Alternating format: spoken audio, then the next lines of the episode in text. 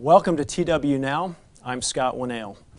2018 has been a year of powerful storms and natural disasters, civil unrest and violence, political and electoral surprises, immigration stresses, moral about faces, and international aggression. It's been a year of economic growth for a number of nations. Global oil prices have plummeted in the last few months, as have the values of national stock markets. There have been geopolitical thaws, including between the U.S. and North Korea, and the U.S. and China as of very late.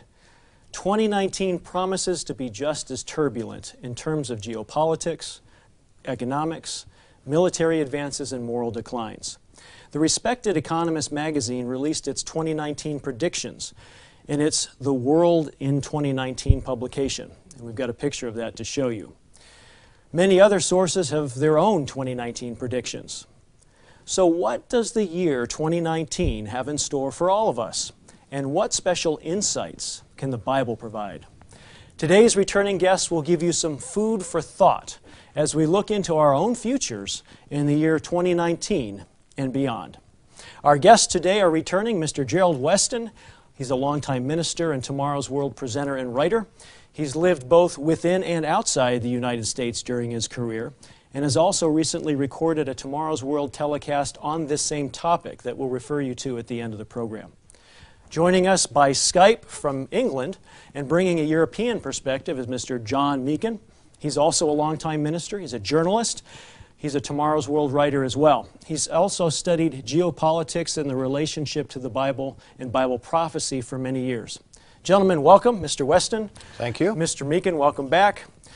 And by the way, if you have questions for us today as we carry out our discussion, please feel free to message us and we'll do our best to get to your questions. Mr. Meakin, let me start with questioning you today. What major trends or events do we need to pay attention to in this upcoming year of 2019? Well, I'd have a go at answering it this way. I think once upon a time, it was the case that Christian values were considered to be the bedrock of Western civilization. I don't really think you could say that today. So, my kind of in a nutshell, I'm entitled this The Trashing of God and His Thinking. Now, that's been going on for quite a while in all sorts of different ways. But I think one thing we can expect in the coming year is that there will be attempts, and there is indeed a, a kind of a movement uh, throughout society particularly Western society, uh, away from God and away from the thinking of God as it's expressed in the pages of the Bible. And that applies morally, uh, it applies politically, uh, it applies in so many different ways. And uh, in a way, it's summed up by a simple sort of uh, statement, which is without God, you don't believe in nothing.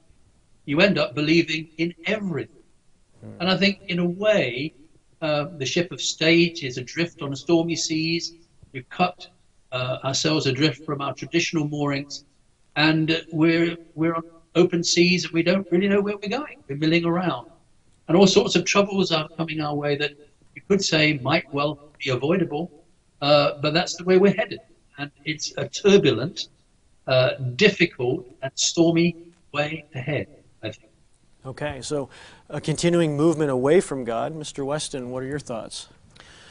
I think we're moving into a very difficult time, uh, something that I've never seen in my lifetime, and I've been around a few decades now, as, as Mr. Meakin has. Uh, we're, we're entering a time of, of trouble. Uh, the earth is shifting beneath our feet, so to speak.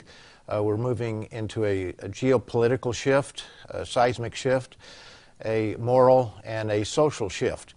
And when you add all those three together, we really have no idea exactly where we're going to go from one month to the next and so forth. We know the ultimate outcome of things based on certain prophetic uh, uh, utterances in the Bible, but in terms of how we get from here to there, sometimes we don't know exactly. Mm-hmm. So, as we continue with our 35,000 foot sort of view on the future and trends that we're seeing, Mr. Meakin, any other thoughts? Any trends, uh, other trends that you see? Yes, I think there's lots of things we could uh, draw attention to, but uh, another one here we might say is corruption of the scientific and political processes. Now, we're supposed to be in the United States a democracy. Uh, it is so in in Britain. EU is supposed to be democratic, and yet, in many ways, uh, democracy has been undermined in different ways, uh, both in the political process and in terms of scientific process. Process of science is supposed to be very rigorous. Science, one time, had a very high reputation, but I think the reputation of science even has fallen. There's something now called post-normal science, which is science made to fit the policy rather than the way it ought to be, which is true science determining what the policy ought to be. And that corruption of those two processes, which are um, very vital for modern life, is huge. And I recall, for example, rather famously, President Eisenhower making statements um, towards the end of his presidency, where he talked uh, and warned about deep state uh, interests uh, within the United States, which were not under the control of the government. And even President Kennedy, just few weeks before his assassination, was talking about forces at work within the nation that he was determined to root out. And of course, he was killed not too many uh, weeks later. So, uh, an awful lot going on in those two areas. But when I say the corruption of it, I mean, you know, it, it calls itself democracy, but it's not. It calls itself true science. Is it really? That's questionable. Mr. Weston, another broad level observation from you. Well, going along with uh, what Mr. Meakin was saying, we live in what we call the information age. Uh, that's how it's been described by, by many. And yet it's in- interesting that the information we're getting, um, other than on a technical basis, but even on a technical basis, is very corrupt. Uh, the first casualty of it all is truth. And it's very difficult for us to know what the truth is, whether you're talking about global warming or other uh, scientific uh, endeavors there. Um, we have the, the, uh, the book, The Silencing, by Kirsten Powers. Uh, there are others that have talked about this very thing, that there is a, a political correctness, a, the leftist view. When I say leftist, I want to clarify that so no one misunderstands. When we say leftist, we're not talking about liberal conservative. We're talking about a radical group out here that is becoming more and more influential that simply wants to squelch any other opinion. Squelch, let me try that again. Squelch any other opinion that's out there. And this is very frightening in a way because uh, people have been taken to court, uh, people have lost their businesses, and uh, they've been censored, they've been put down in many different ways simply for believing something different than the quote politically correct view. It's powerfully ironic, isn't it? You, you mentioned how the search for truth is, is there, but we're not being provided with that truth. Yet today, we have more information at our fingertips than at any time in history from, from more sources. It's just really amazing that we, we can't find truth in all of that. Well, and when you look at the internet, uh, look, look what people believe. We have a larger proportion of our population now that believes the earth is flat, which um, uh, that's because they've read something on the internet and somebody looked believable. Uh, we have all kinds of conspiracy theories out there. And honestly, when you look at uh, just a, a sound mind is lacking there. In our age today, when you can literally travel in an airplane 17 and a half hours without ever landing uh, and, and travel around the world, for someone to think that the earth is flat is, is simply uh, bizarre. But more and more people are believing that and a whole host of other conspiracies based on false information on the internet. Mr. Meakin Mr. Weston's comment reminds me of something you actually said in an email to both of us as we were preparing for this program. You were referencing sort of one of the tenets of journalism, and it made me especially chuckle because you're a journalist. Uh, and I, I wonder if you might share that with us. Well, there's an old statement which, uh, first of all, know your sources, uh, but secondly, don't believe everything in print. You have to test it, and um, just because it's in print, it, it, it, the very act of being in print lends it an authenticity which doesn't necessarily always pertain. So you really have to be quite circumspect and check sources and check uh, different number of sources to make sure um, that you're in the right area. Yes. Could I slip in one more while we're at it? do. Um, it seems to me we live in a very addicted world. Uh, we all know about drugs, and there are many people, sadly, who are afflicted with uh, with that. Gambling, absolutely an explosion of gambling. Online betting is huge now, uh, whereas a few years ago it wasn't there at all. Uh, electronic gaming. Think of um, think of children and teenagers and even adults with thumbs that go, I don't know how they do that. Mine would fall off. You know? the things you can do as you operate a computer controller and uh, get hooked on on gaming is amazing. Um, sex in all of its forms. Uh, think of Harvey Weinstein. Think of um, Jimmy Savile over here. Uh, texting on mobile devices. I mentioned that. But even sports and entertainment. All these things can become very addictive. It's, it's something about human nature. We get into something, and uh, I was saying I get addicted to uh, jigsaws, for example. I hope I would be forgiven for that. But the mantra is, oh, just more, one more piece. Gamblers is, oh, just one more time. Sex is, well, just one more. And there's something in human nature that does that. Um, we're seeing a lot of it. I think we're likely to see a lot more. I agree. Let me ask both of you, and I'll come to you first, Mr. Weston. Let's look at some trends and where they may take us in 2019. We've sort of given an overview here, but where are we going? Where will some of these trends lead us? And they be maybe trends that you've just talked about, or they could be other things. We are seeing events happen all around the world today, mm-hmm. even as we talk and we speak. Big things are happening. Where are they going to take us? What should we expect to see in 2019 and beyond?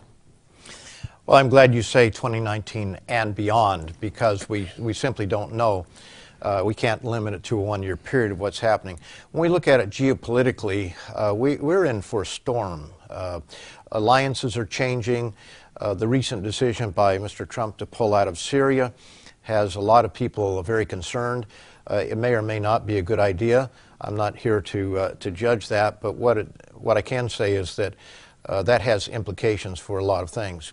Uh, Italy is, uh, is struggling, has been for a long time economically. France is, is now in the throes of uh, rebellion. Uh, Brexit, which Mr. Meakin can speak on much more so, but there's a realignment of, uh, of nations. And Germany, a very interesting article that I read recently, uh, written by a German source, pointed out that it's all or nothing, appro- nothing approach, which has been the approach of the Germans for the last 150 years plunged the world into two world wars. And they're taking that same approach toward the, the British in the, the Brexit. So uh, we're in for a, a huge geopolitical shift and alignments that once were are falling and others are being formed. We, we have to, as you mentioned earlier, be very careful with the news and with predictions and things like that. At the same time, some of the rhetoric that is being used is very attention getting. Um, and, and, not just from a sensationalist perspective, it, it really harkens back to history, and we know history often repeats itself. I saw a headline this week The French Fifth Republic sinking fast with no lifeboat in, in sight. Mm-hmm. And so you've got commentators saying, is this going to be the end of an era as we know it? Uh, we'll have to see, but those are really sobering to consider. Mr. Meakin, what are your thoughts? Well, to pick up on that theme a little bit, it takes me back to um, the senior Mr. Bush, who has recently died. And when he was president and was that not around Gulf War time and so on, he said that within our grasp, he said, we have a new world order. And he defined what he meant by that in reference to democracy, uh, the rule of law, and liberal values as opposed to you know, uh, despotic values. And it seems to me that that's in a way what has uh, has come through, but it seems to me that's crumbling before our very eyes in a host of different ways. Uh, things are breaking down. Um, the Bible talks about that, doesn't it? A time for breaking down, a time for building up. and it seems to me we are uh, moving into a time of great disruption and may I say, I think that Mr. Trump himself has been described as the great disruptor because he is pursuing a, an agenda upon which he was elected, which is worldwide in its impact. Think of the, the things he's doing in connection with China, with Korea, uh, with the European Union, uh, in, of course in Israel, in all sorts of ways. So I think we're in for a very rough run, and um, an awful lot will be happening. But I will make one prediction: Mr. Trump will continue to be unpredictable. Probably will come to pass. Let me ask you both. We'll take a, uh, just a step aside here. We've got a question that has been sent in on Facebook. It says there seems to be more hatred and intolerance of people that believe there are moral absolutes. What will happen as political correctness becomes common and true Christianity is persecuted? I'd like to jump in on that. Please do. When I first began to understand the Bible uh, some 50 some odd years ago, back in the, the 60s, I could not understand the prophecies of the Bible that talked about how we would be hated of all nations for his name's sake, people would be, uh, how persecution could possibly come about. We don't have to wonder anymore. It's there. It's already happening with uh, a baker in uh, uh Colorado, uh, a florist up in Oregon or Washington, I think it's Oregon. Uh, it's happening not just in this country here, it's happening in Canada uh, people are being called before tribunals, which the very sound of uh, tribunal, it, it, sounds rather scary. Uh, they're being fined. They can be thrown into prison, whether that's actually happened or not, but I know they've been fined for, for s- simply publishing the truth and referring to the Bible. And the Bible has been considered by a, uh, the Supreme Court of uh, British Columbia uh, that it can be, in some contexts, hate literature. Well, that's pretty chilling. We're living in the post Christian era in North America for sure. And uh, I think that we're, we're looking at a very difficult time for any who believe the, the, the things we find in the pages of the Bible. And I think it's a time for courage for people to stand up. What's amazing, you, you look into the news, and most of the popular press doesn't pick up on what's happening to those who are called Christians or who call themselves Christians in other parts of the world. I think of in the Muslim world, there have been uh, people who identify with Christianity for millennia, mm-hmm. and yet they're being slaughtered all over the world right now. Very true. Um, thinking back to, uh, thinking of Darwin and uh, evolution, and some of those writers who supported him, and there's one in particular, the name escapes me for the moment who said, We didn't like the thought of there being a God up there telling us what to do. Mm-hmm. So we decided on a way of getting rid of him, which was the theory of evolution. Now you think to what followed the theory of evolution was Nietzsche, who went mad, by the way, but he was the one who declared that God is dead. And if God is dead, there is no law. And if there is no law, we can essentially do what we please. Now, it is that, I think, is the nub of it but we're in a time when people don't like to be told what to do. The very idea that they should submit to a God who says, you know, let us hear the conclusion of, of life, which is fear God and keep the commandments, people rail at that. That's just not right. I'm I have my human rights. I can live the way I please. But that scripture goes on to say that, you know, that's the purpose of life, but then it says, and after that, the judgment. What? You mean a God is up there declaring that he can judge human beings for how they behave. Now, that is what lies right underneath all this stuff of getting rid of that. And now you can be condemned not just for what you've done, not just for what you may have spoken, but even for the way they think you think. And that's scary. Well, let's go with that for a minute because we are moving into this post Christian world. We are in it, aren't we? Where uh, people don't want to hear from God. They don't want to go in that way. They don't want to be told what to do, as you've said. Where will this take us? What does this portend for our societies in the future years? This year, certainly, but beyond this year. Well, underlying mankind's rebellion against his Creator is God, uh, is that man does not want to be told what is right and what is wrong, especially on the subject of sex. And that's very clear from Romans, the first chapter, that when they reject God, they get into all kinds of sexual uh, misbehaviors. And it's amazing how fast these things happen. same sex marriage was uh, being promoted. And as soon as that was pretty well accepted across the Western world, it almost instantly morphed into the transgender movement. And all these things have consequences. Uh, man can reject God's law, but there are consequences to these things. There's unhappiness, there's disease, there are all kinds of problems. God is not against mankind. He, he wants us to, to live a happy and, and joyous life. But uh, the, the, under, the, uh, the result of all this is uh, a, a, moral uh, drift, not drift, but a, just a sinking of the morals of our society. And as those go down, the family goes, and as the family goes, uh, all kinds of order uh, go with it. Mm-hmm. Definitely. I think you can also look at that at different levels. Uh, the level of the individual and at the level of, shall we say, individual societies, but also in a, in a pan societal uh, way. And what I'm thinking of here is the whole background to, uh, for example, the climate change movement, which takes us back to the Club of Rome and Agenda 21 and Sierra Club. These are people who don't necessarily believe in God or godly values, but have, have looked at things humanly and decided that we can't go on as we are doing, and we must put in place means of changing it.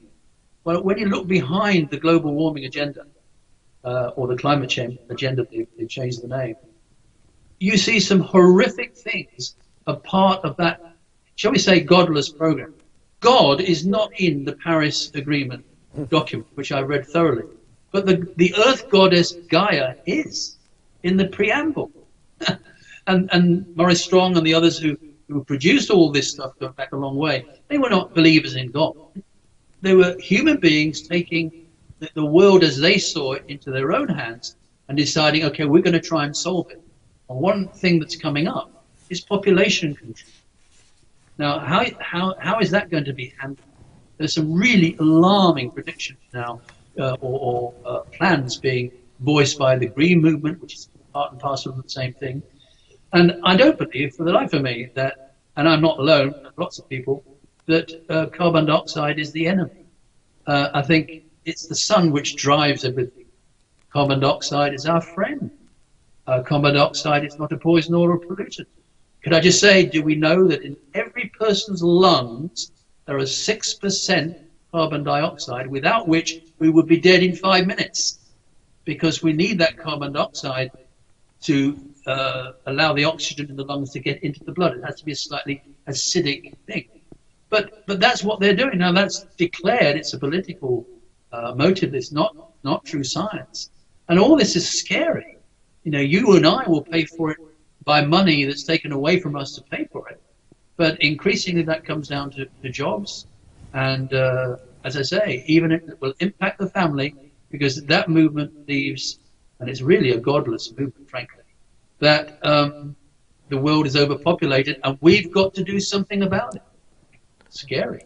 Right, and if you if you get rid of a biblical morality, then it's okay to reduce global populations by whatever means because there's no standard of right or wrong or um, murder's not wrong.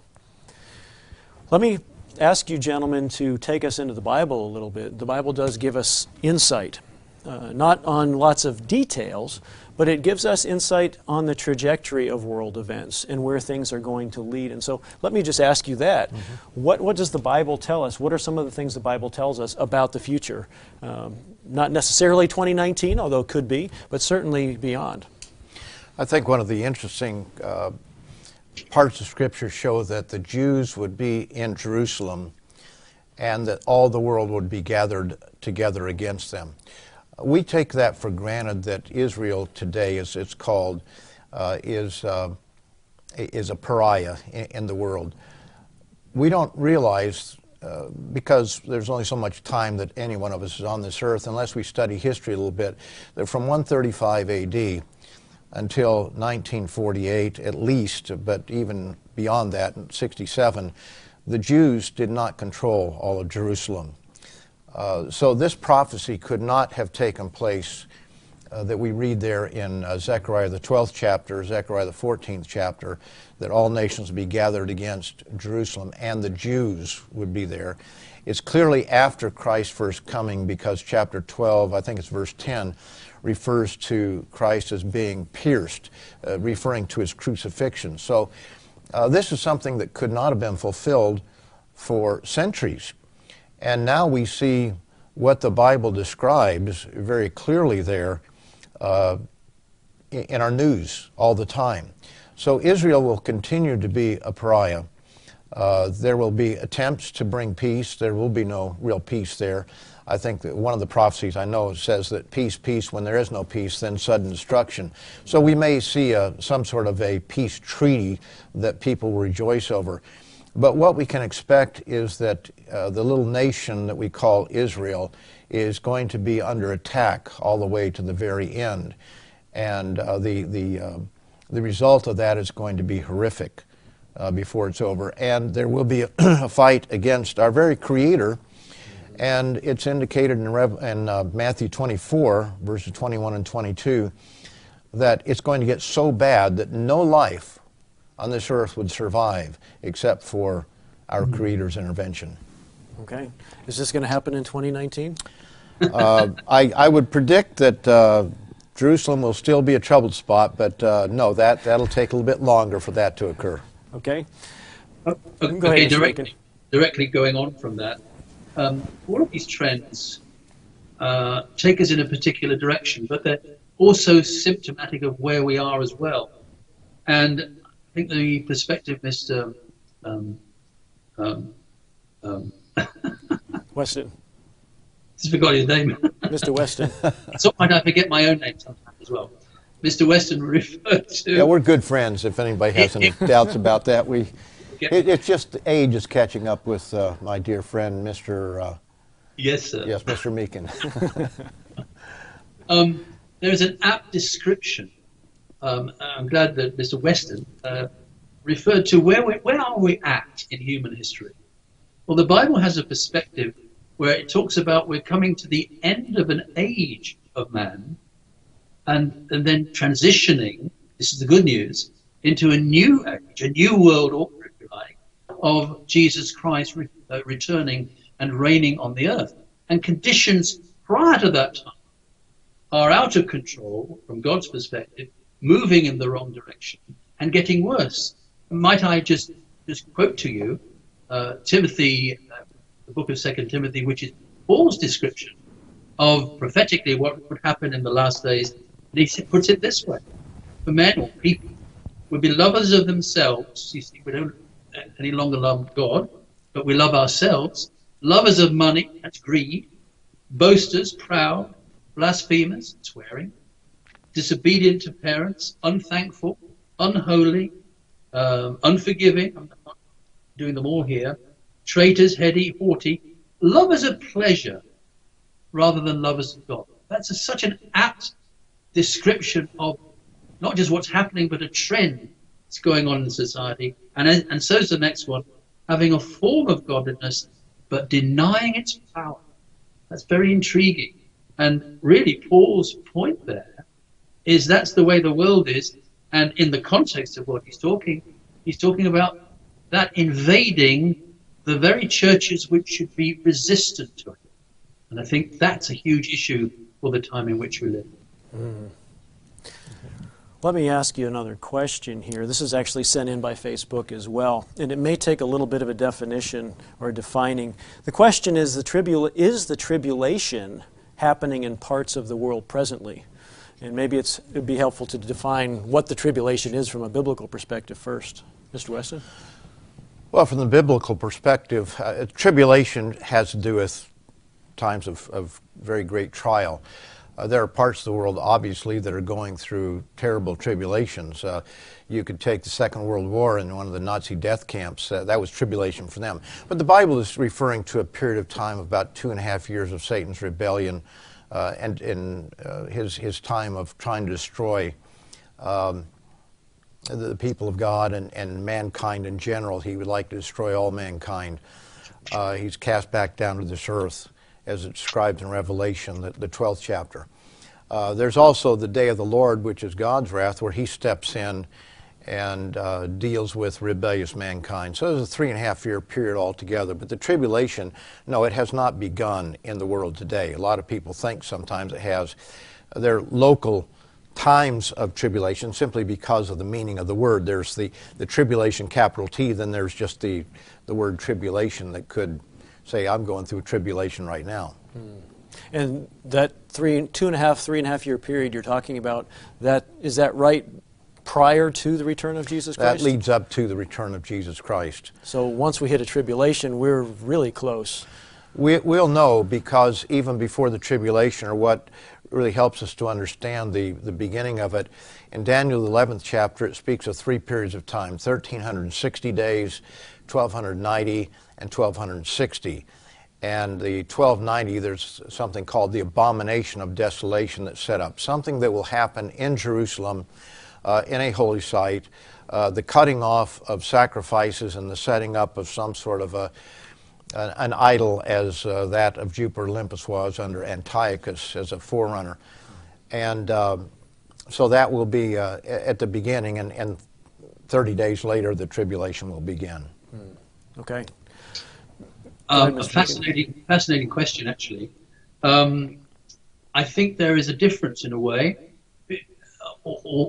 also not just a difference, but a uh, what's the word? A correspondence between Matthew 24 and Revelation 6. Matthew 24 talks about the signs that would lead to the return of Christ. And it's interesting how each one of these signs that are given, it says, but the end is not yet. In other words, some of these signs leading up to Christ's return, which includes tribulation. After all, if you were in Jerusalem 69 and 70 AD, you were definitely in tribulation because if, if you remained alive and remained in Jerusalem, the Romans were intent on slaughtering you. I'm not laughing, but uh, you know that's just the way it is. So, um, you know, famines, pestilences, wars, earthquakes.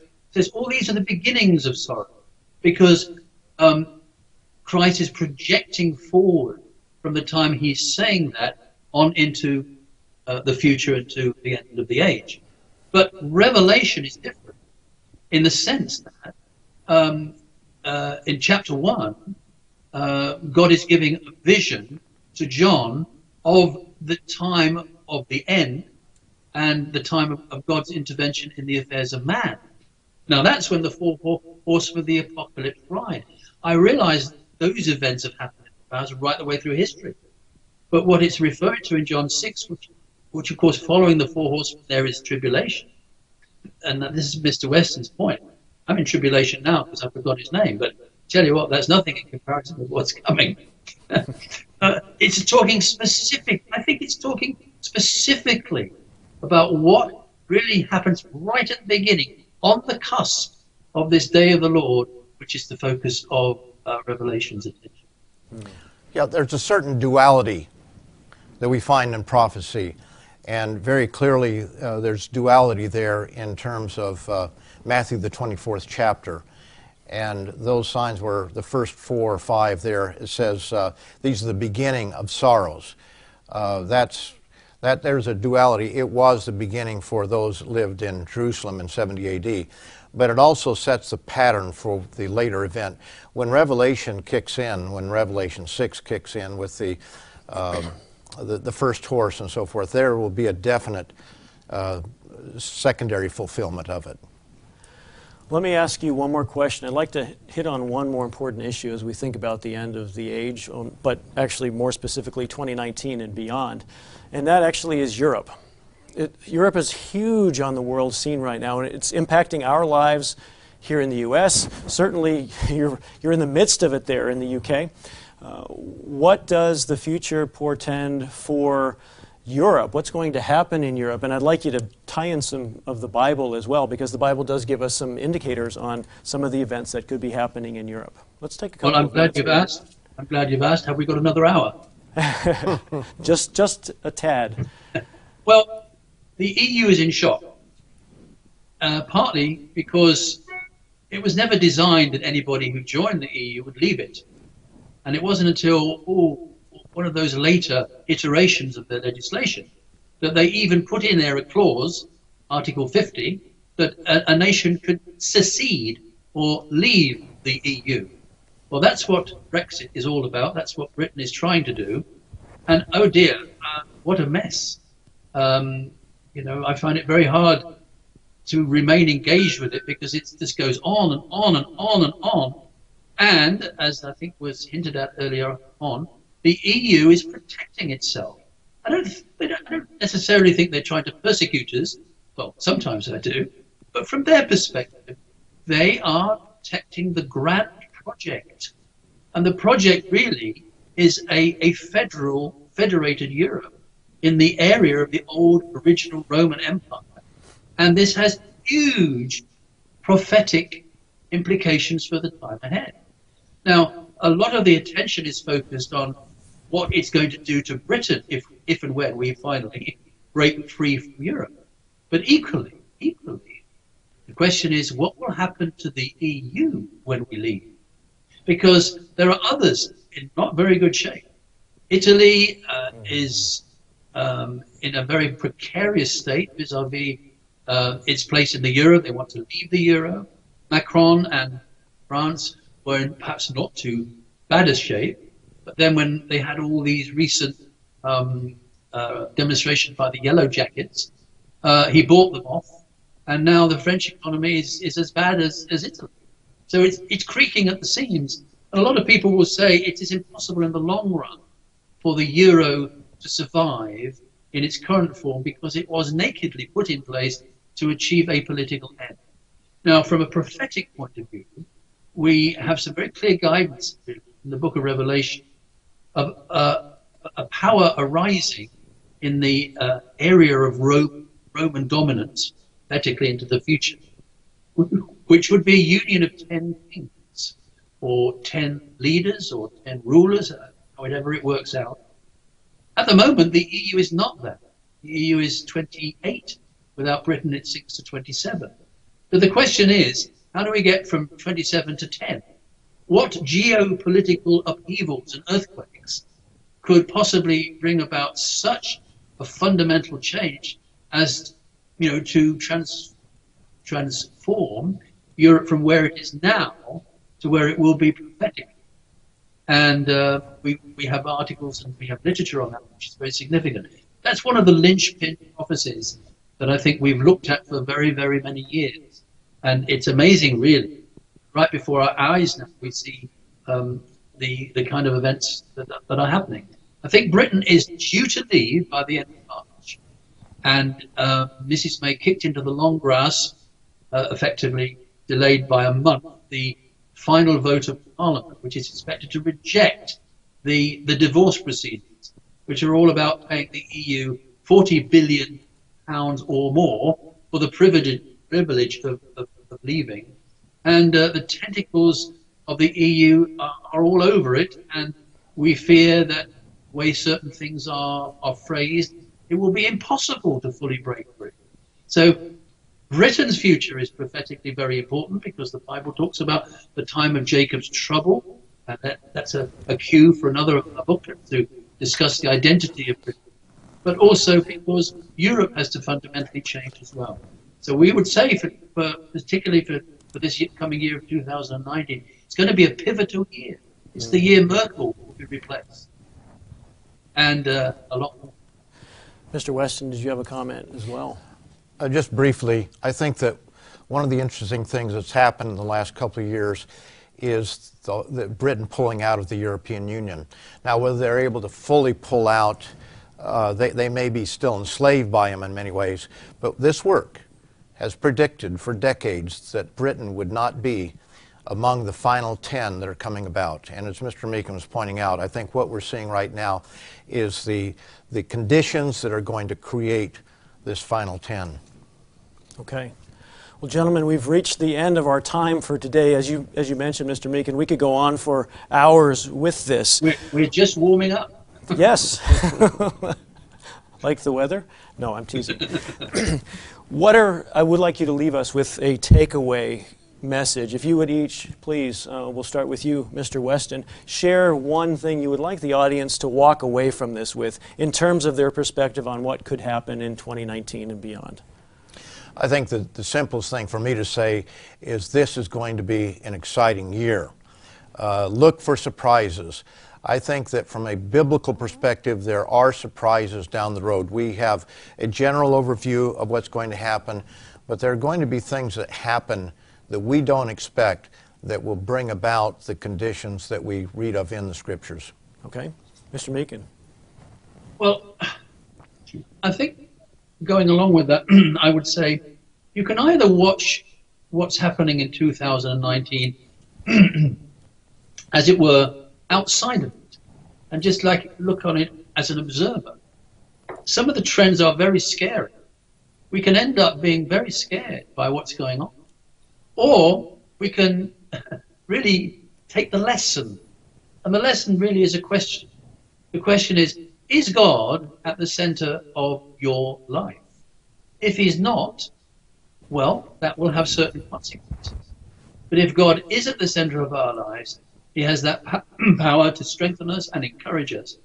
And the great message of the Bible is good news, not bad news. But bad news has to precede the good news. And the whole purpose, really, of all this is that God wants us to change our lives and be in harmony with His way of life in the midst of a world which is careening in the opposite direction. So I, I would say keep listening to what you're hearing from tomorrow's world. It's outstanding. Uh, it's faithful to what the scripture says. But don't just do it as a passenger or as an observer, but try to take these things to heart and let them change you because that will be for the better overall and will make you stronger and well, to be in harmony with God is the place to be. Thank you, Mr. Meakin. Thank you for your time. Thanks for joining us today, Mr. Weston. Thank you for being here as well and for your insights. As global events play out, many of the trends we're watching today will continue. Military buildups, an increasing number of powerful world leaders, regional political and military alliances, more impactful natural disasters, as we've talked about, and more will dominate the news cycle. What is important as we watch world events is that we know what the Bible predicts will happen. It's through the lens of Bible prophecy that we can better understand what we're witnessing today. One of the keys to understanding world events and end time prophecy is understanding who the British descended peoples are. That understanding alone can help you more accurately view world events. Through a thoughtful history of the British descended peoples, we describe what could happen in the future and using the pages of the Bible make that clear. We'd like to point you to our booklet, The United States and Great Britain in Prophecy. You can find this on tomorrowsworld.org. You can order it or you can download it. And this will give you insight and help you understand what is going on and what will go on in the future you really can understand what will happen in 2019 and beyond. And to help you do that, we also recommend that you view our current Tomorrow's World telecast entitled 2019 in Bible Prophecy. Mr. Weston hosts that particular show. You can also find that at tomorrowsworld.org. For more answers, please do stay tuned to TW Now. And next week, if you'll join us again, we plan to answer the question Is today your last chance for salvation? Please join us again next week.